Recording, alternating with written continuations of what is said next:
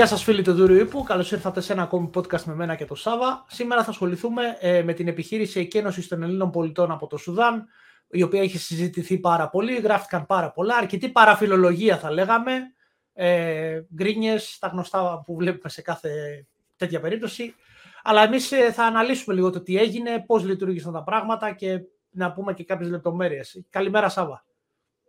Γεια σου Βασίλη, γεια και στους φίλους που μας παρακολουθούν. Ε, είναι βέβαια αρκετά, έχει περάσει αρκετός καιρός από τον περασμένο Απρίλιο που έγινε αυτή η επιχείρηση, αλλά θα προσπαθήσουμε να κάνουμε μια έτσι, κουβέντα πάνω σε αυτό που δεν νομίζω ότι έχει μειωθεί το ενδιαφέρον του κόσμου, γιατί όπως είπες και εσύ ακούστηκαν διάφορα και ίσως και αλληλοσυγκρουόμενα ή αμφιλεγόμενα τέλος πάντων ε, και θα προσπαθήσουμε να κάνουμε μια σύνοψη, ε, να, όσο μπορούμε περισσότερο να δείξουμε τις πραγματικές διαστάσεις και όχι κάποιες ε, παραμέτρους οι οποίες δεν έχουν σχέση με την πραγματικότητα. Και περισσότερα έχουμε και αναλυτικό άρθρο στο επόμενο τέφος που θα βγει τώρα σε μερικές μέρες το, της, του Δούρου Ήπου. Οπότε ε, μπορούμε να ξεκινήσουμε, ε, νομίζω πρέπει να ξεκινήσουμε Βασίλη πάνω απ' όλα να δώσουμε μια τοποθέτηση του γενικότερου πλαισίου στο οποίο διεξήχθη η επιχείρηση γιατί άμα την πιάσουμε απομονωμένα είναι φυσιολογικό να μην έχουμε την ε, πλήρη εικόνα και όλες οι κρίσεις από εκεί και πέρα που θα κάνουμε και παρατηρήσεις να μην έχουν ε, ε, την ε, ολοκληρωμένη, έτσι, την εμπεριστατωμένη έτσι, ε, βάση που θα έπρεπε. Συμφωνείς; Συμφωνώ. Επίσης, ναι, πάντα τέτοιες επιχειρήσεις πρέπει να μπαίνουν πάντα στο πλαίσιο το οποίο έγιναν, γιατί αλλιώς δεν μπορεί και να καταλάβει και ο εδώ, θεατής ή ο αναγνώστης, αν μιλάμε για βιβλίο, τι ακριβώς έγινε. Ότι είναι απομονωμένο κομμάτι μιας στρατιωτικής επιχείρησης δεν λέει ναι. πολλά. Λοιπόν, ε, εμείς τώρα δεν ήμασταν οι μόνοι οι οποίοι είχαμε ενδιαφέρον σε αυτή την περίπτωση να σώσουμε δικό μας κόσμο, έτσι δεν είναι; Απλώς η κρίση ξέσπασε στις 15 Απριλίου, να υπενθυμίσουμε, όταν οι αντιμαχόμενες πλευρές στο Σουδάν, εκεί πέρα ουσιαστικά είναι μια στρατιωτική δικτατορία, που είναι οι ένοπλες δυνάμεις και μια παραστρατιωτική τέλος πάντων πτέρυγα, η οποία συνεργαζόταν μέχρι ε, τότε μεταξύ, με την κυβέρνηση, με τις κυβερνητικές δυνάμεις, αλλά κάποια στιγμή εκεί τα σπάσανε οι, οι παράγοντες ισχύως ε, τέλος πάντων και από τις 15 Απριλίου ξεσπάσαν εχθροπραξίες αρκετά μεγάλη ένταση και επικίνδυνες για τον υπόλοιπο άμαχο πληθυσμό. Το επίκεντρο ήταν βέβαια στο Χαρτούμ, που είναι η πρωτεύουσα της ε, χώρας και εκεί πέρα ήταν και συγκεντρωμένες και όπως ξέρουμε όλες οι διεθνείς διπλωματικές αποστολές και πολύ μεγάλο μέρος ξένων υπηκών οι οποίοι είχαν εργασιακή σχέση στη συγκεκριμένη περιοχή. Ε, τώρα, από εκεί και πέρα, εννοείται ότι κινητοποιήθηκε όλη η διεθνής κοινότητα. Είχαν πάρα πολλές χώρες εκεί πέρα αρκετού ε, ε, δικούς τους υπηκόους να ε, φροντίσουν, να μεριμνήσουν, να ενδιαφερθούν. Πρώτα απ' όλα οι Ηνωμένες Πολιτείες Αμερικής. Εκεί πέρα οι αναφορές λέγανε ότι μόνο Αμερικανοί, Αμερικανοί υπήκοοι στο Σουδάν ήταν γύρω στις 16 με 19.000 κόσμος. Δηλαδή ε, πρακτικά πολύ δύσκολο να πεις ότι εγώ θα αναλάβω μία επιχείρηση, ξέρεις, σε ένα χρόνο εύλογο ναι. να, να τον ολοκληρώσω κτλ. Να μιλάμε για μια μικρή πόλη. Πρώτη... Ναι, το ενδιαφέρον λοιπόν σε, πρώτο, ε, σε πρώτη φάση σε όλες τις ε, ανεξάρτητες χώρες ήταν να διασφαλίσουν το προσωπικό των διπλωματικών τους αποστολών. Έτσι λοιπόν ξεκίνησαν διάφορες συνεννοήσεις μεταξύ των ξένων κυβερνήσεων και των αρχών του Σουδάν, ώστε σε πρώτη φάση να επιτευχθεί μια κατάπαυση των εχθροπαξιών, να τους δοθεί ένα χρονικό παράθυρο δηλαδή, όπου να μπορούν με κάποιον τρόπο να μεταφερθούν αεροπορικώς, ε, να γίνει αεροπορικός η, η εκένωση. Σημειωτέων ότι σε όλο αυτό το διάστημα εντωμεταξύ, εννοείται ότι υπήρχαν σε εξέλιξη διάφορες προσπάθειες ε, απομάκρυσης ε, ξένων ε, πολιτών από ε, διαξηράς, δηλαδή με τις γειτονικές ε, χώρες, Αιθιοπία, Αίγυπτο κτλ. Ε, άλλοι κατευθύνθηκαν κάποιες φάλαγγες οχημάτων, οργανώθηκαν αποστολές προς το πόρτ, ε, ε, στο λιμάνι της, ε, του Σουδάν, στο πόρτ Σουδάν, ο οποίος βέβαια απήχε 650 χιλιόμετρα από την πρωτεύουσα, δεν ήταν κάποια απόσταση. Ναι, όλα αυτά λοιπόν είχαν αυτές τις αντικειμενικές δυσκολίες κτλ. Βρισκόντουσαν όμως σε εξέλιξη. Η ταχύτητα όμως και η μαζικότητα θα μπορούσε να επιτευχθεί με, την, με τη δημιουργία μιας αερογέφυρας, για να το πούμε έτσι απλά. Οπότε εξασφαλίστηκε λοιπόν στην, η βασική προϋπόθεση της κατάπαυσης του πυρός, μία τέλος πάντων δύο ωρία δόθηκε κτλ. Η συμφωνία αυτή έγινε στις 21 Απριλίου, δηλαδή ε, έξι μέρες, από του, έξι μέρες μετά την έναρξη των εχθροπαξιών. Άρα βλέπουμε αμέσως, αμέσως ότι απαιτήθηκε μια εβδομάδα τουλάχιστον για να μπορούν όλες οι ξένες κυβερνήσεις να μιλήσουν, να βρουν μια συνεννόηση για να καταπαύσει το πυρ. μία πρώτη απάντηση, αυτό που λένε κάποιοι, γιατί δεν αντιδράσαμε αμέσως κτλ. Βλέπουμε λοιπόν ότι πέρασε, διέρευσε μία εβδομάδα περίπου διαπραγματεύσεων και επαφών για να επιτευχθεί η κατάπαυση του πυροσίου. Ε, εδώ, εδώ νομίζω... από την επομένη 22 Απριλίου. Εδώ νομίζω ότι επειδή βλέπεις και το φοράς και το μπλουζάκι των μπάρας σήμερα, να πούμε έτσι, το καμισάκι αυτό το ωραίο, ε, υπάρχει πάντα η παρανόηση ότι οι ειδικές δυνάμεις ή το ελαφρύ αερομεταφερόμενο πεζικό καλή ώρα οι αλεξιωτιστές μπορούν να δράσουν ε, στιγμιαία. Ότι δεν υπάρχει κάποια προετοιμασία ή κάποια, ε, όπως είπες εδώ, προεργασία για την επιτυχία αυτής της όποιας δράσεως. Ναι. Ε, αυτή η παρανόηση υπάρχει χρόνια. Νομίζω έχει γραφτεί και ένα βιβλίο συγκεκριμένα για τους αλεξιωτιστές στο Β' Παγκόσμιο Πόλεμο. Γι' αυτό είπα για τους Πάρας, ε, για τους Βρετανούς αλεξιωτιστές, ότι υπήρχε αυτή η παρανόηση από τότε. Ότι οι αλεξιωτιστές είναι ένα, ε, μια στρατιωτική μονάδα που δεν χρειάζεται κάποια ιδιαίτερη προετοιμασία, ακριβώς επειδή είναι πιο επίλεκτοι, οτιδήποτε και μπορεί να γίνουν οι διαταγές και να εκτελεστούν στιγμιαία. Αυτό πάντα είναι, έχει μια παρανόηση και προς το κοινό, ότι γιατί δεν γίνεται η δράση πιο άμεση, 24 ώρες, ε, δεν είναι. Ακόμη και μεγάλες επιχειρήσεις, ή μάλλον πολύ πετυχημένες επιχειρήσεις άμεσης δράσης, είχαν ένα, ένα lag, έτσι δεν είναι στιγμιαία τα πράγματα.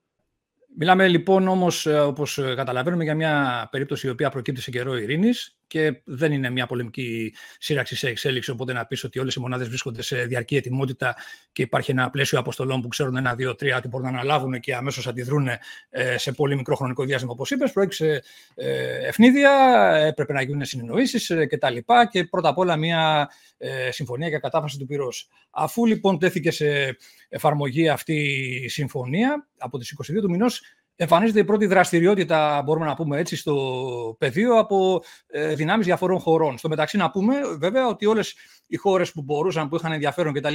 είχαν αρχίσει να προαναπτύσσουν δυνάμεις στις γειτονικές χώρες, Αίγυπτο, στο Τζιμπουτί κτλ. Αεροπλάνα, κάποιες πήγαν με πολεμικά πλοία κτλ.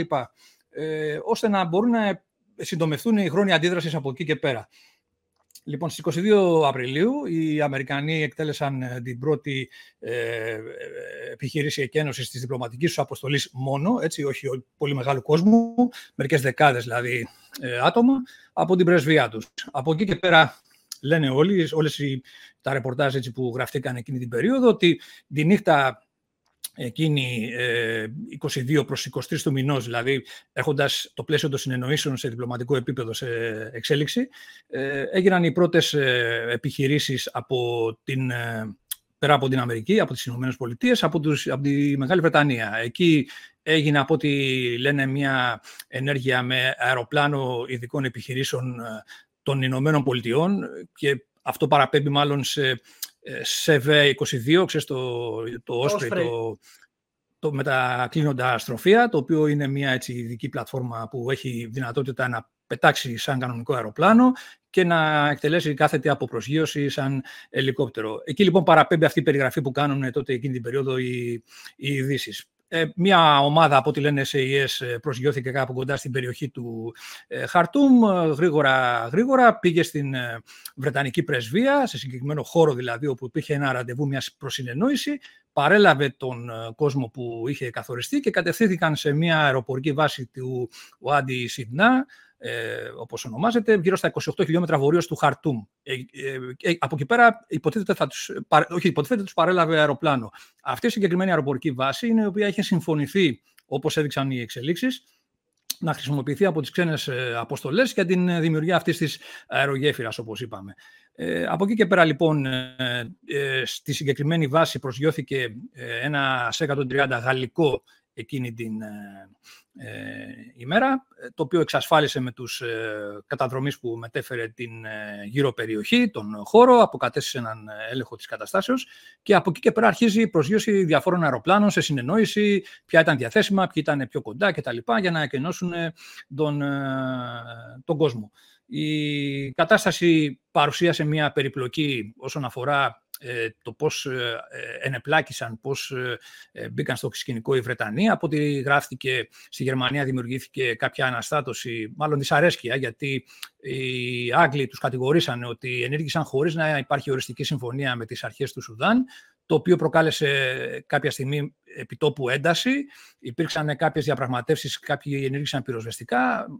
Ε, ξένα γερμανικά μέσα ενημέρωσης γράψαν εκεί πέρα ότι οι Βρετανοί υποχρεώθηκαν ή τέλος πάντων ήταν στο σχέδιό τους και χρημάτισαν, δωροδόκησαν κάποιους εκεί από τους λόρδους του Σουδάν, ώστε να επιτευχθεί η συμφωνία και να ε, διεξαχθούν όλα κανονικά, γιατί προφανώς φαίνεται ότι η ενέργεια του τμήματος ε, με το, που κατευθύνθηκε στην πρεσβεία, προφανώς με πολιτική περιβολή και με ε, οχήματα πολιτικά που είχαν συνεννοηθεί, αλλά με οπλισμό, αλλά με οπλισμό, ναι, ε, αυτό δυσαρέστησε τα γνωστά που μπορούμε να φανταστούμε ότι προκύπτουν σε αυτές τις περιπτώσεις, όπου ο έλεγχος ε, της καταστάσεως κρέμεται σε μια λεπτή κλωστή. Αυτό, από ό,τι είπαν οι Γερμανοί, το μπλέξιμο προκάλεσε την καθυστέρηση της ε, γερμανικής επιχείρησης. Υπήρξαν, ε, οι Βρετανοί βέβαια απέρριψαν αυτές τις κατηγορίες ότι δεν υπήρχε τέτοια κατάσταση, προσπαθήσαν να τα μπαλώσουν, εξέφρασαν ευχαριστίες δημοσίως στις αρχές του Σουδάν για τη συνεργασία κτλ. Βλέπουμε όμως ότι υπήρχε μια, ε, ένα πρόβλημα συντονισμού. Και πρέπει να πούμε εδώ πέρα, Βασίλη, ότι ποτέ δεν εκδηλώθηκε κεντρικά οργανωμένη προσπάθεια εκένωσης όλων των πολιτών σε επίπεδο Ευρωπαϊκής Ένωσης ή ΝΑΤΟ. Δηλαδή, καταλαβαίνεις, να πει το ΝΑΤΟ θα κάνουμε αυτή την επιχείρηση με αυτά τα μέσα, με αυτές τις δυνάμεις. Συμφωνούμε, τα βάζουμε κάτω, τα σχεδιάζουμε, κεντρικός έλεγχος, κεντρική σχεδίαση, τα πάντα. Λοιπόν, ε, δεν υπήρχε αυτό το σκηνικό. Από εκεί και πέρα, εφόσον λοιπόν από τις 22 του μηνός άρχισε να λειτουργεί αυτή η αεροπορική βάση για τους ξένους, άρχισαν να έρχονται να προσγειώνονται ξένα αεροπλάνα, ισπανικά, γαλλικά, ολλανδικά ε, κτλ. Σύμφωνα με τη συνεννόηση που υπήρχε για να πάρουν τον κόσμο. Τώρα, ε, την, ε, στις 25 Απριλίου, Γερμανία και Γαλλία, νομίζω, ναι, και Γερμανία και Γαλλία ανακοίνωσαν ότι ολοκληρώθηκαν οι επιχειρήσεις τους ε, οι Βρετανοί όμως παρέμειναν στο έδαφος, ενώ οι Βρετανοί αρχικά πήγαν για να πάρουν τη δική τους ε, διπλωματική αποστολή, κατόπιν προφανώς ε, ετοιμάτων άλλων φιλικών χωρών, δεν ξέρουμε πώς ακριβώς λειτουργήσε η διπλωματία σε αυτές τις ε, περιπτώσεις, παρέμειναν, διατήρησαν τον έλεγχο του αεροδρομίου μέχρι τις 29 Απριλίου, όπου κήρυξαν τον τερματισμό της επιχείρησης. Σε αυτό το διάστημα τώρα, όλο αυτό το διάστημα μάλλον, η ελληνική κυβέρνηση αποφασίζει στις 23 του μηνός 23 Απριλίου, ημέρα Κυριακή. Και αν θυμάσαι, εκείνο το απόγευμα απογειώθηκαν από την 112 πτέρυγα μάχη στην Ελευσίνα ένας 130 με ένας σε 27 ε, και ε, αναπτύχθηκαν στην Αίγυπτο, όπου εκεί πέρα θυμάμαι εκείνη τη βραδιά που είχα τις πρώτες πληροφορίες έτσι, ότι πάει στην ε, Νότιο Αίγυπτο η αποστολή, έξασα λίγο έτσι βιαστικά στο χάρτη και τα λοιπά και έκανα μια εκτίμηση η οποία αποδείχθηκε ότι ήταν σωστή τελικά ότι ε, μας είχαν διαθέσει ε, την αεροπορική, τον διεθνή αερολιμένα μάλλον, του Ασουάν. Ε, Όντως επιβεβαιώθηκε την επόμενη μέρα ότι εκεί ήμασταν. Εκεί λοιπόν παρέμεινε αυτό το, το ελληνικό τμήμα, ήταν γύρω στα 30 άτομα περίπου, με τα πληρώματα, διπλά πληρώματα αεροπλάνων της πολεμικής αεροπορίας. Ήταν μέσα κόσμος των ειδικών δυνάμεων. Ε, ο διπλωματικός υπάλληλος ε, από τη διεύθυνση ε, χωρών υποσαχάριας Αφρικής για τις διπλωματικές έτσι, πτυχές της υπόθεσης. Ε, ο ανώτερος αξιωματικός ήταν ε, ο υποδιοικητής της Διακλαδικής Διοίκησης Ειδικών Επιχειρήσεων, ο ταξίαρχος ε, Χαραλάμπος Γεωργίου, και ο επικεφαλής της όλης αποστολής ήταν τότε ο Υφυπουργός Εθνικής Άμυνας, ο κύριος Νίκος Χαρδαλιάς. Λοιπόν, αυτή ήταν σε γενικές γραμμές η επιχείρηση. Το γενικό πλαίσιο, όπως είπαμε, θα περιγράψουμε για να το εξειδικεύσουμε στη συνέχεια πιο συγκεκριμένα. Λοιπόν, αυτό που μπορούμε να πούμε, ξεκινάει μια κρίση, εκδηλώνεται μια κρίση. Σε τι βασίζεται μια, η ανάληψη μιας ε, ειδικής, ας το πούμε έτσι, ή μη ειδικής επιχείρησης; Τις ακριβείς πληροφορίες. Πληροφορίες ακριβώς. Το Α και το Ω είναι πληροφορίες. Λοιπόν, υπάρχει, εκδηλώθηκε λοιπόν μια δυσαρέσκεια σε πρώτη φάση για ποιο λόγο αργήσαμε να επέμβουμε, να ε, στείλουμε δυνάμεις, να ενεργήσουμε, να αντιδράσουμε. Λοιπόν, εδώ είναι νομίζω κάτι που δεν πρόσεξε πάρα πολύ ο κόσμος, είναι ότι καταρχήν η Ελλάδα δεν διατηρούσε διπλωματική αποστολή στο Χαρτούμ, στην πρωτεύουσα του Σουδάν. Δηλαδή δεν υπήρχαμε διπλωματικά. Ε, εφόσον δεν, δεν έχεις δικό σου, δική σου αρχή ε, αρμόδια επιτόπου, δεν, αυτομάτως δεν μπορείς να συντονιστείς με κανένα. Δηλαδή δεν έχεις κάποιον δικό σου άνθρωπο εκεί να σε ενημερώσει ε, για το στοιχειώδες. Πόσοι άνθρωποι είσαστε εκεί στη διπλωματική αποστολή που πρέπει να σώσουμε, να φροντίσουμε και πόσοι βρίσκονται στην τοπική ελληνική κοινότητα, τριγύρω κτλ. Τι μπορούμε να κάνουμε, να μιλήσει κάποιος από το Υπουργείο Εξωτερικών με τον πρέσβη κτλ. Δεν υπήρχε λοιπόν εκεί πέρα. Άρα αυτομάτως έπρεπε η χώρα να βασιστεί στην ε, συνεργασία με σύμμαχες και φίλες χώρες. Αυτονόητο, δεν είναι αυτό; Αυτονόητο. Λοιπόν, αυτό τώρα τι σημαίνει, ότι εννοείται ότι υπάρχει καλή θέληση από όλους, όπως και εμείς θα δεχόμασταν ευχαρίστως να συνδράμουμε. Όλοι λοιπόν σε αυτό το πλαίσιο ήταν πρόθυμοι να συνδράμουν, αλλά εννοείται ότι πάντα δίνεις προτεραιότητα στους δικούς σου ανθρώπους. Δηλαδή δεν είναι η πρώτη σου μέρημνα να ε, φροντίσεις για κάποιον ξένο, ειδικά από τη στιγμή που δεν σου έχει πει αυτός που σου ζητάει την συνδρομή συγκεκριμένα πράγματα. Ότι έχω τόσους ανθρώπους οι οποίοι είναι συνεννοημένοι ε, για να κινηθούν προς την πρεσβεία σου ή προς όπου θα κανονιστεί κτλ. Όποια ναι, όποια Άρα λοιπόν, Άρα λοιπόν αυτομάτως η Ελλάδα μπορούμε να πούμε ότι εξ αρχής δεν είχε δυνατότητα ε, άμεσων ε, ενεργειών και σχεδιασμού ε, στο πεδίο. Αυτή λοιπόν ήταν η βασική αδυναμία που, στην οποία μπορούμε να πούμε ότι αντικειμενικά υπήρχε κάποια δυσκολία στο να κάνουμε τις δικές μας ε, διευθετήσεις. Να είμαστε ανεξάρτητοι, ναι. Και να επιταχυνθεί ναι, ο κύκλος ε, λήψης αποφάσεων. Τώρα, ε, είπες πριν ότι ε, πάνω απ' όλα βασίζεται στις πληροφορίες η μόνη πηγή που εμφανίστηκε η οποία μπορούσε να δώσει κάποιες πληροφορίες για τα ελληνικά πράγματα στην περιοχή ήταν ο, ο Μητροπολίτης ε, Νουβίας, ο κύριος ε, Σάβας, ο οποίος ε, στην Ιερά Μητρόπολη του Σουδάν είχε το, το ποιμνίο του με αποτέλεσμα, φυσιολογικό αποτέλεσμα να γνωρίζει μερικούς ε, ανθρώπους ε, χριστιανούς Ορθόδοξους, αλλά στη συγκεκριμένη περίπτωση Έλληνες υπηκόους, mm. αυτούς και τις οικογένειές τους. Αυτός λοιπόν φαίνεται ότι αποκατέστησε μια επαφή. Τώρα υποθέτω, δεν, δεν ε, διάβασα κάτι συγκεκριμένο, αλλά υποθέτω ότι κατάφερε να έρθει σε επαφή με την ελληνική πρεσβεία στην Αίγυπτο. Θεωρώ, πιστεύω αυτή ήταν η, η αυτονόητη έτσι, ενέργεια που έγινε. Και από εκεί και πέρα μπόρεσε να δώσει κάποιες πληροφορίες ότι βρισκόμαστε, ήταν κυκλωμένοι, στην, περιορισμένοι στην Μητρόπολη και δεν μπορούσαν να κουνηθούν μαζί με κάποιους, ε, με ένα μικρό αριθμό ε, που ήταν μαζί του. Ε, τέλος πάντων, από ό,τι ε, έγινε δυνατό, αυτός τους έδωσε μία εικόνα ότι υπήρχαν γύρω στα 70 άτομα, Έλληνες υπήκοοι με, με τις οικογένειές τους, οι οποίοι είχαν τέλος πάντων ε, ένα, μια δυνατότητα να έρθουν σε επαφή μαζί του για να συνεννοηθούν, να οργανωθούν ποια ονόματα είναι κτλ. Τηλεφωνική αριθμή κτλ. Η Ελλάδα λοιπόν ε, αναζήτησε ε, την ε, υποστήριξη της διπλωματικής στην προκειμένη περίπτωση κυρίως από τη Γαλλία, επειδή η Γαλλία έχει πολύ μεγάλη διπλωματική αποστολή στην συγκεκριμένη χώρα και βέβαια από άλλες διπλωματικές αποστολές της Ιταλίας, της Γερμανίας κτλ. που μπορούσαν να ε, βοηθήσουν. Κυρίως όμως με τους Γάλλους έγινε συνεννόηση. Εκεί κάποια στιγμή λοιπόν ε, ο Μητροπολίτης επεδίωξε να κινηθεί με το δικό του όχημα και με κάποιους ανθρώπους που ήταν μαζί του εκτός ε, ε Μητροπόλεως και να, για να πάνε στη Γαλλική Πρεσβεία που προφανώς και γίνει μια συνεννόηση. Ναι. Ήρθαν αντιμέτωποι με κάποιους εκεί πέρα ανεξέλεγκτους ε, ενόπλους, άνοιξαν πύριν, κινδύνευσαν κτλ.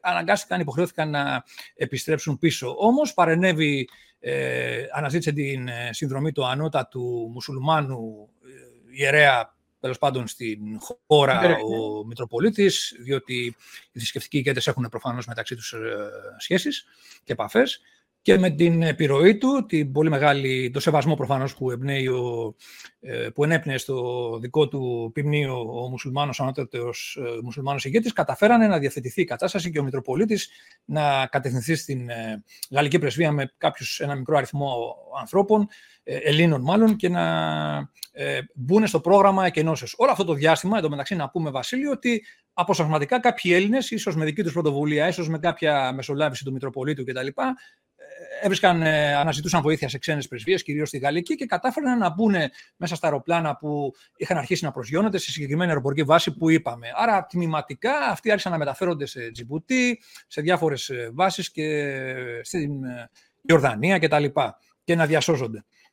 Από εκεί και πέρα, λοιπόν, όπως είπαμε, η ελληνική αποστολή που από τις 23 του μηνός βρέθηκε στο Ασουάν της Νοτιού Αιγύπτου άρχισε να μεριμνά για αυτή την κατάσταση. Δηλαδή να στέλνει αεροπλάνα είτε στο Τζιμπουτί, να παραλάβει ε, τους Έλληνες ε, στην Ιορδανία κτλ. Και, και είχαμε ένα ε, αριθμό πτήσεων που πραγματοποιήθηκαν με αυτή την αποστολή. Εδώ φάνηκε και η σωστή σχεδίαση, γιατί είχε πάει ένα μεγάλο αεροπλάνο σε 130 και υπήρχε και το μικρό το C27, το οποίο το C27 είναι αυτό που έκανε τις περιφερειακές, ας το πούμε έτσι, πτήσεις, ε, παραλαβές κτλ. που συγκέντρωσε τον κόσμο αποσπασματικά από τις διάφορες ε, βάσεις. Τώρα, η, η εντολή είχαμε γράψει τότε στην, ε, στη σχετική ειδησογραφία των ημερών εκείνων στο Δούριο Υπό, ότι η επιχείρηση η, για πτήση του ελληνικού αεροπλάνου μέσα στην, ε, στο Σουδάν, στη, στο, στην πρωτεύουσα κοντά στο Χαρτούμ, με αποστολή την εκένωση κάποιων ε, Ελλήνων, ε, είχε αρχίσει να σχεδιάζεται από τις 25 Απριλίου. Ε, αυτό δεν είχε γίνει ευρύτερα γνωστό. Ε, αυτό τι σημαίνει ότι έχουν αρχίσει να έρχονται οι, οι συνεννοήσει με τους ε, ευρισκόμενους που έχουν τον έλεγχο του αεροδρομίου της αεροπορικής βάσης. Είχαν αρχίσει να αποδίδουν ότι κάποια στιγμή, ξέρετε, να συνεννοηθούμε, έχουμε αυτόν τον κόσμο, πώς θα πάει εκεί, που θα δώσουν ραντεβού, ποια ώρα, ποια ημέρα κτλ. Γιατί οι αρμόδιοι που είχαν τον έλεγχο του αεροδρομίου, της αεροπορικής βάσης, είχαν χωρισμένα χρονικά περιθώρια και σου λέγανε: Σου διαθέτω για το δικό σου αεροπλάνο, ανάλογα με τον κόσμο που έχει να διασώσεις, μισή ώρα, μία ώρα, ναι, δύο ώρες. Και γίνονταν έτσι, ναι. Λοιπόν, η, η συνεννόηση που έγινε αφορούσε τελικά ε, μια... Στην αρχή είχαμε με τους Γερμανούς μια συνεννόηση. Όταν αυτοί ολοκλήρωσαν 25 του μηνός που είπαμε ότι ξεκινήσαμε εμείς τη δική μας ε, σχεδίαση, παρέδωσαν στους, τον έλεγχο στους Βρετανούς. Από εκεί και πέρα λοιπόν οι συνεννοήσεις επιτόπου έπρεπε να γίνουν με τους ε, Βρετανούς. Αυτοί λοιπόν μας καθόρισαν και μας έδωσαν την άδεια ότι μπορεί να προσγειωθεί το ελληνικό αεροπλάνο μια συγκεκριμένη ώρα, μεσημεριανή ώρα, μία η ώρα Ελλάδος εδώ. Να σε διακόψω. Ε, το ναι. καθόρισαν και μας έδωσαν την άδεια είναι αυτονόητο σε όποιον καταλαβαίνει ότι υπήρχε ο έλεγχος και το, το πρόσταγμα του, το κοντρόλ του αεροδρομίου του είχαν οι Βρετανοί, άρα και αυτοί αποφασίζανε πώς λειτουργεί η επιχείρηση, έτσι, γιατί θα παρεξηγηθεί και το αυτό, έτσι, μας έδωσαν το πρόσταγμα, να ξέρεις ότι θα υπάρχει όχι, μας έδωσαν την άδεια. Δεν, δηλαδή, παίρνεις ναι. από κάποιον άδεια. Ε, δηλαδή, είναι, έχει την επιχείρηση, ναι.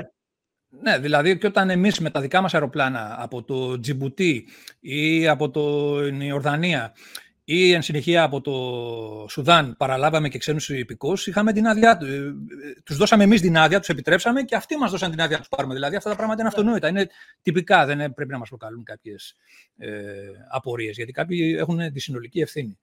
Λοιπόν, ε, έτσι λοιπόν απογειώθηκε το ΣΕ-130 από το αεροδρόμιο του Ασουάν με προορισμό την ε, αεροπορική βάση στο Wadi Σιδνή και ε, μέσα ε, επέβαιναν ε, δύο, 12 καταδρομής στελέχη του ΕΤΑ.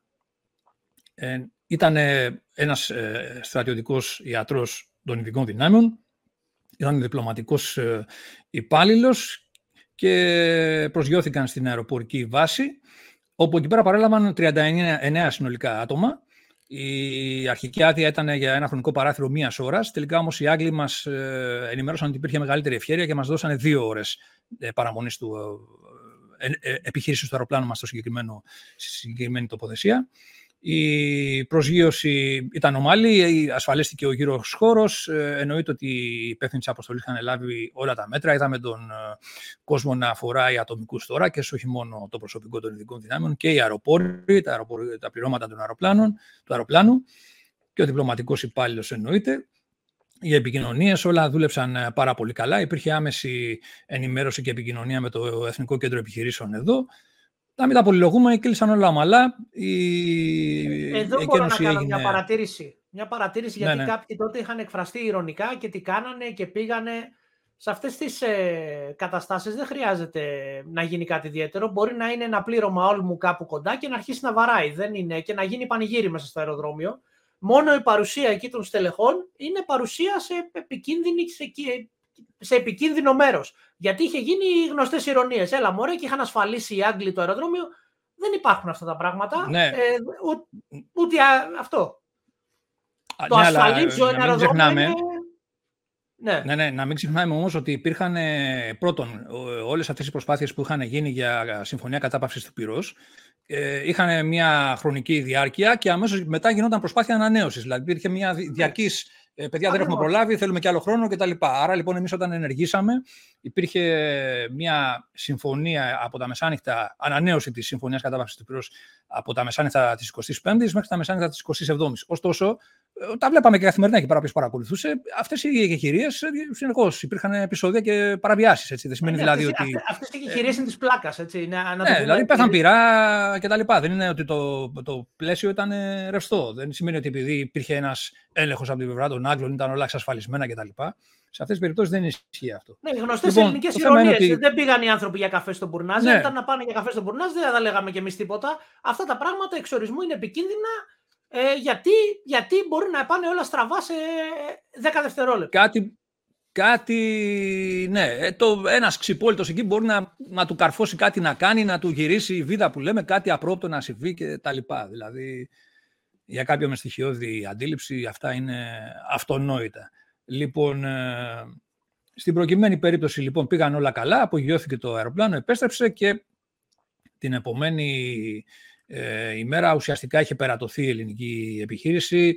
Ε, συνολικά απεγκλωβίστηκαν, για να κάνουμε και έναν απολογισμό, 125 άτομα Έλληνες και μέλη των οικογενειών τους. Ε, τα, το αποτέλεσμα ήταν ευτυχές. Στις 7 Ιουνίου μάλιστα το ΓΕΘΑ φρόντισε και απένιμε τις αρμόδιουσες ηθικές αμοιβές στο εμπλεκόμενο προσωπικό. Εδώ πάλι ε, πρέπει να πούμε ότι ε, απενεμήθη η έφημος μνήα, η ηθική αμοιβή της εφήμου μνήας στο προσωπικό σε 23, σε 23 στελέχη που ενεπλάκησαν στην επιχείρηση. Από την 25η γράφη, όπως είπαμε, επειδή 25 ξεκίνησε η σχεδίαση της επιχείρησης, μέχρι τις 27 ε, για τον επαγγελματισμό και την ε, ε, αρμόδια, την αρμόζουσα στάση που επέδειξαν στην όλη επιχείρηση και οδήγησε στην επιτυχία της. Ε, αυτή ήταν ε, από τα 23 στελέχη, τα 13 ήταν του ΕΤΑ και τα 10 ήταν τα πληρώματα του 130 ε, διπλοπλήρωμα από την 356 μοίρα τακτικών μεταφορών. Ε, να διευκρινίσουμε επίσης ότι ήταν και στην όλη κινητοποίηση συμμετείχε και άλλος κόσμος και από την 354 μοίρα τακτικών μεταφορών με τα 27, όπως είπαμε, αλλά και από τη ZITA MAC υπήρχε κόσμος, ναι. ε, ομάδα ασφαλείας κτλ. Η οποία στις υπόλοιπες αποστολές, δηλαδή στο Djibouti, όπου χρειάστηκε να πάει ελληνικό αεροπλάνο, ήταν παρόν μέσα και τα λοιπά. Οπότε, ναι, οπότε ε, έγινε και σε ε, σύντομο χρονικό διάστημα αυτή η, η ανταπόκριση του, η απονομή των ηθικών αμοιβών, που είναι σημαντικό αυτό, δεν είναι να γίνεται μετά από, ε, το θυμόμαστε μετά από χρόνια, ας πούμε, έτσι. Και έτσι έληξε η επιχείρηση, μπορούμε να το πούμε τυπικά. Τώρα, αν θέλουμε να κάνουμε μια κριτική, έτσι, συνοπτική πάντα, για να μην μακρηγορούμε, ε, είναι ότι ε, αυτό που μπορούμε να πούμε ότι είναι τα βασικά κριτήρια που επηρεάζουν το συνδυασμό μιας επιχείρησης είναι, όπως είπες, οι πληροφορίες, ένας τομέας στον οποίο πάσχαμε αντικειμενικά στην προκειμένη περίπτωση, αλλά είχαμε την υποστήριξη των ε, συμμάχων και των φίλων μας. Στην πολύ μεγάλη σημασία και σε διπλωματικό επίπεδο η υποστήριξη της Γαλλίας, ε, αλλά και σε στατικό επίπεδο η συνεννόηση με τους Βρετανούς για την ε, τελική φάση που είπαμε για, το, για την πτήση στο, κοντά στην πρωτεύουσα στο Χαρτούμ. Η... Τώρα, εκεί τα, όπως είπαμε πριν, αναφέραμε ότι υπήρχαν διάφορες ε, παραβιάσεις της εκεχηρίας. Ε, όποιος παρακολουθούσε τα πλάνα εκείνων των ημερών, βλέπαμε ότι γινόντουσαν ακόμα και αεροπορικές επιθέσεις με ελικόπτερα, με αεροπλάνα. Ε, υπήρχαν αναφορές τότε εκείνη την περίοδο, να θυμάσαι, ότι υπήρχαν στα χέρια, ε, δεν ξέρουμε ποιον, από όλους, ε, φορητά στοιχεία αντιαεροπορικών πυράβλων ε, σοβιετικής προέλευσης που είχαν προσφέρει πρώην στελέχη της Βάγνερ που έπαιζαν μπάλα στη συγκεκριμένη περιοχή. Άρα λοιπόν αντικειμενικά οι απειλές για το αεροπορικό μέσο που θα πήγαινε στην αεροπορική βάση ήταν συγκεκριμένες. Ένα βασικό που έπαιζε ρόλο, διαδραμάτιζε ρόλο και περιόριζε τις ελληνικές δυνατότητες ήταν ότι τα αεροπλάνα της πολεμικής αεροπορίας δεν διαθέτουν καν σύστημα, ηλεκτρονικό σύστημα αυτοπροστασία. ώστε να μπορείς να πεις ότι αυτόματα εντοπίζονται κάποιες απειλές, εκτοξεύονται αντίμετρα yeah, ναι. αυτοματοποιημένα και υπάρχει αυτός ο βαθμός. Ε, ένα μειονέκτημα το οποίο λήφθη σοβαρά υπόψη από την ηγεσία και παρένθεση εδώ πέρα Βασίλη, ένας ακόμα λόγος για, οποίους, για τον οποίο κινητοποιήθηκαν μετά και ζητήσανε με ταχείες διαδικασίες να αποκτηθούν αεροπλάνα τακτικών μεταφορών. διότι τα καινούργια που θα έρθουν θα φοράνε τέτοια συστήματα, αυτονόητα θέλουμε να πούμε έτσι. Οπότε υπήρχαν λοιπόν αντικειμενικές ε, δυσκολίες, υπήρχαν κίνδυνοι, δεν μπορεί να πει κανείς ότι δεν υπήρχε ρίσκο και αυτό υπογραμμίστηκε, Βασίλη, από το γεγονός ότι την επόμενη μέρα που ενέργησε η ελληνική ομάδα, η ελληνική αποστολή, το τουρκικό 130 που πήγε, ένα τουρκικό 130 που πήγε να προσγειωθεί, δέχτηκε πειρά. Επίσης, ε, ε, πες το να πούμε. Επιβεβαιώθηκε αυτά... πανηγυρικά δηλαδή ότι υπήρχε βαθμός κινδύνου, έτσι. Ναι, να, να κάνουμε και μια πανέθεση εδώ πέρα. Αυτά τα σοβιετικά συστήματα δεν είναι και, ε, έχουμε δει στην Ουκρανία τρομερή αποτελεσματικότητα ακόμη και ενάντια σε μοντέρνα ελικόπτερα με συστήματα αυτοπροστασίας. Οπότε θέλω να πω ότι κίνδυνος προφανώς υπήρχε και ήταν αρκετά μεγάλος, έτσι. Ναι, το να τον υποτιμούμε εμείς που είμαστε εδώ, εδώ στο σαλονάκι μας τώρα και τα λέμε και πίνουμε πυρίτσα. Ε, εντάξει, καταλαβαίνεις ότι δεν έχει κάτι μεγάλη σχέση με τη σοβαρότητα, έτσι. Λοιπόν, ε, αυτοί που λάβαν μέρος ξέρουν πάρα πολύ καλά το τι αντιμετώπισαν και πώς ε, ήταν τα πράγματα. Τώρα, ε, τι άλλο. Ε, να πούμε εδώ πέρα πάλι ότι ε, κατηγορήθηκε και η κυβέρνηση ότι δεν έκανε από την πρώτη στιγμή ενέργειες, καθυστέρησε, ολιγόρησε, δεν ξέρω εγώ τι υπόθηκε κτλ.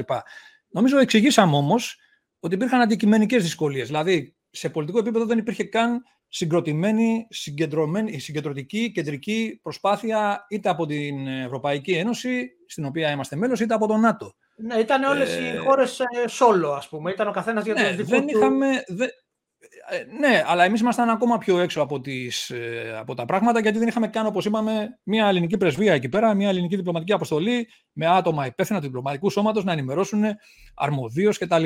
Ενεργήσαμε λίγο στο, ε, στο άγνωστο. Βρέθηκε, όπως είπαμε, από πλευράς πληροφοριών ο Μητροπολίτης, ο οποίος έπαιξε κάποιον ε, ρόλο σημαντικό εκεί πέρα για τη διάσωση ζώων. Ε, άρα ε, έγινε ενεργοποίηση των ενεργών δυνάμεων στο μέτρο του δυνατού, δηλαδή στην προκειμένη περίπτωση που είχαμε και δυσκολίες όσον αφορά τα μέσα μας να αναπτυχθούμε, δεν ήταν θέμα ενός ελικοπτέρου, ήταν έπρεπε να χρησιμοποιηθούν αεροπλάνα τακτικών μεταφορών για πολύ μεγαλύτερη απόσταση. Παρά τα προβλήματα του στόλου που όλοι ξέραμε τότε ότι ήταν ουσιαστικά μόνο δύο επιχειρησιακά σε 130 και μόνο δύο επιχειρησιακά σε 27. Ε, με αυτά τα μέσα ε, τα καταφέραμε, κάναμε αυτό που μπορούσαμε και υπήρξε το αποτέλεσμα που υπήρξε. Τώρα, το ότι τα 125 άτομα που διασώθηκαν δεν τα πήρε όλα το δικό μας αεροπλάνο, αλλά πήραν και τα περισσότερα φύγανε με τα ξένα αεροπλάνα κτλ. Αυτό δεν μειώνει την ε, σημασία της προσπάθειας, γιατί ήταν μια ομαδική προσπάθεια το Υπουργείο Εξωτερικών, διπλωμάτες, στρατιωτικοί και ε, όλα συντονίστηκαν και πήγαν πάρα πολύ καλά. Επιχειρησιακά νομίζω ε, όλα εξελίχθηκαν πάρα πολύ καλά. Να πούμε ότι το σχεδιασμό είχε η, ο ΑΛΦΑ κλάδος του ΓΕΘΑ, ναι. τη σχεδίαση της ε, όλης ε, επιχείρησης, υπόθεσης και την εκτέλεση είχε αναλάβει η διοίκηση ειδικού πολέμου με το προσωπικό των ειδικών δυνάμεων και της πολεμικής αεροπορίας που είναι πλάκη. Άρα λοιπόν ε, η υποχρεωτική συνεργασία με τους συμμάχους μας και ο συντονισμός με αυτούς, δεν νομίζω ότι μειώνει την αξία της ε, ελληνικής ε, αντίδρασης, της ελληνικής παρέμβασης και της ελληνικής μέρημνας που επιδείξαμε. Νομίζω, ότι ουσιαστικά μπορούμε να πούμε... Σε επιχειρήσεις θα συνεργαστείς, έτσι. Είναι μια επιχείρηση που είναι διεθνής. Κάποιοι άνθρωποι θέλουν, ε, πολλές χώρες ενδιαφέρθηκαν, όπως είπες, και έπρεπε να βγάλουν τους υπηκόους τους και τους, ε, τις πρεσβείες τους. Είναι λογικό ότι υπάρχει συνεργασία, υπάρχουν ε, και υπάρχουν, όπως και είπες, οι Βρετανοί με τι επιχειρήσανε με V22 spray. Δεν είδα κάποιο άρθρο σε Βρετανική εφημερίδα. Ε, Α, πήγαμε με το Osprey και γιατί δεν έχουμε εμείς, ξέρω εγώ. Δεν είδα κάτι τέτοιο. Ναι, κοίταξε να δεις. Ε, αυτό, το, αυτό γράφηκε καθαρά ότι η ομάδα μεταφέρθηκε από αμερικανικό αεροπλάνο. Τις, ε, τώρα, οι SAS δεν μεταφέρονται με αεροπλάνο αερολέσχης, έτσι. Άρα, ναι. λοιπόν, η υπόθεση αυτή είναι δική μου, ότι πήγαμε με το ΣΕΒ-22, γιατί για λόγους ε, τακτικής ευελιξίας από προσγείωση κτλ αυτονομία και όλα αυτά. Ε, α, να πούμε εδώ πέρα, Βασίλειο, ότι ο, κάτι πολύ βασικό. Ο αέριο χώρος της χώρας από την πρώτη στιγμή, 15 Απριλίου, ήταν κλειστός. Ε, Στις πτήσει ε, αερογραμμών και όλα αυτά. Δεν μπορούσε ναι. να μπει κάποιος εκεί πέρα. Ε, στην προκειμένη περίπτωση, οι Αμερικανοί μπήκαν με την συνδρομή της Αιθιοπίας, όπου παραχώρησε βάση αναφοδιασμού και όλα αυτά κτλ. Προφανώς εκεί έγινε και κάποια Όπως είπαμε, περιπλοκή με τους ε, Σουδανέζους που δεν είχαν δώσει τυπικά την άδειά τους για να μπουν οι SAS και οι Άγγλοι και δεν ξέρω εγώ τι, ας πούμε. Ε, Τέλος πάντων, μετά εξελίχθηκε πιο ομαλά το πράγμα. Άρα, λοιπόν, εδώ πέρα βλέπουμε ότι ήταν ένα ρευστό περιβάλλον και υπηρεσιακά και διπλωματικά και πολιτικά. Η, και η μαύρη αυτό... αλήθεια είναι αυτό που λες για το θέμα της περιπλοκής με τους SAS. Όποιος έχει πάει σε οποιαδήποτε περιοχή που είναι περίεργη, μόλις σε σταματάνε ένοπλοι άνθρωποι στο δρόμο, ε, τα λεγόμενα checkpoints ή οτιδήποτε, ε, μπορεί να πάνε όλα από πολύ καλά μέχρι πολύ στραβά. Δεν υπάρχει... Οπότε είναι αυτόματα μια ναι. πολύ περίπλοκη κατάσταση. Ναι, ναι. Και δεν μπορεί κάποιος ε, σε μια ειρηνική περίοδο να μπαίνει οποιοδήποτε ένοπλο τμήμα τέλος πάντων, ξέρεις, να, ναι. χωρίς άδεια σε ένα άλλο κράτος, έστω για τα δικά του συμφέροντα βέβαια, να, με καλό σκοπό να διασώσει κόσμο δηλαδή, όχι να προκαλέσει σημεία. Ναι, αλλά, αλλά από τυπικής απόψεως δεν, δεν γίνεται αυτό. Δεν είναι το, το πιο ας πούμε έτσι, ε, κανονικό ας πούμε. Τέλος πάντων, να μην τα πολυλογούμε, νομίζω θεωρη... ε, συνολικά, Βασίλη, για να το κλείσουμε, ε, η εικόνα που δώσαμε είναι ότι το ευρύτερο πλαίσιο δεν ήταν τόσο εύκολο για να πούμε ότι εμείς αναλαμβάνουμε ε, μόνοι μας ή άμεσα πρωτοβουλία κτλ. Ήταν και η απόσταση μεγάλη κτλ. Αλλά σε αυτές τις περιπτώσεις κάναμε, η Ελλάδα τι έκανε, έκανε αυτό που μπορούσε. Έκανε αυτό που μπορούσε. Αυτό μπορούσαμε, αυτό κάναμε. Αν δεν κάναμε ούτε αυτό, τότε θα μπορούσε να πεις ότι η κυβέρνηση ναι. τα παράτησε όλα, τα ανέθεσε στους ξένους και στην καλή μας τύχη. Οπότε νομίζω να έχουμε ένα μέτρο έτσι συγκρατημένο και να έχουμε μια κρίση η οποία να είναι ακριβοδίκαιη σε αυτές τις περιπτώσεις και να μην παρασυρώμαστε από τυχόν ε, πολιτικούς, ε, ε, ε, πολιτικές αντιπαραθέσεις και κομματικές. Λοιπόν, αυτά με δύο λόγια. Αυτά λοιπόν από μένα και το Σάβα για την ε, επιχείρηση των ε, ενόπλων δυνάμεων στο Σουδάν για τον απεκλωβισμό των Ελλήνων πολιτών. Θα σας δούμε στο επόμενο podcast. Γεια σας. Καλή συνέχεια.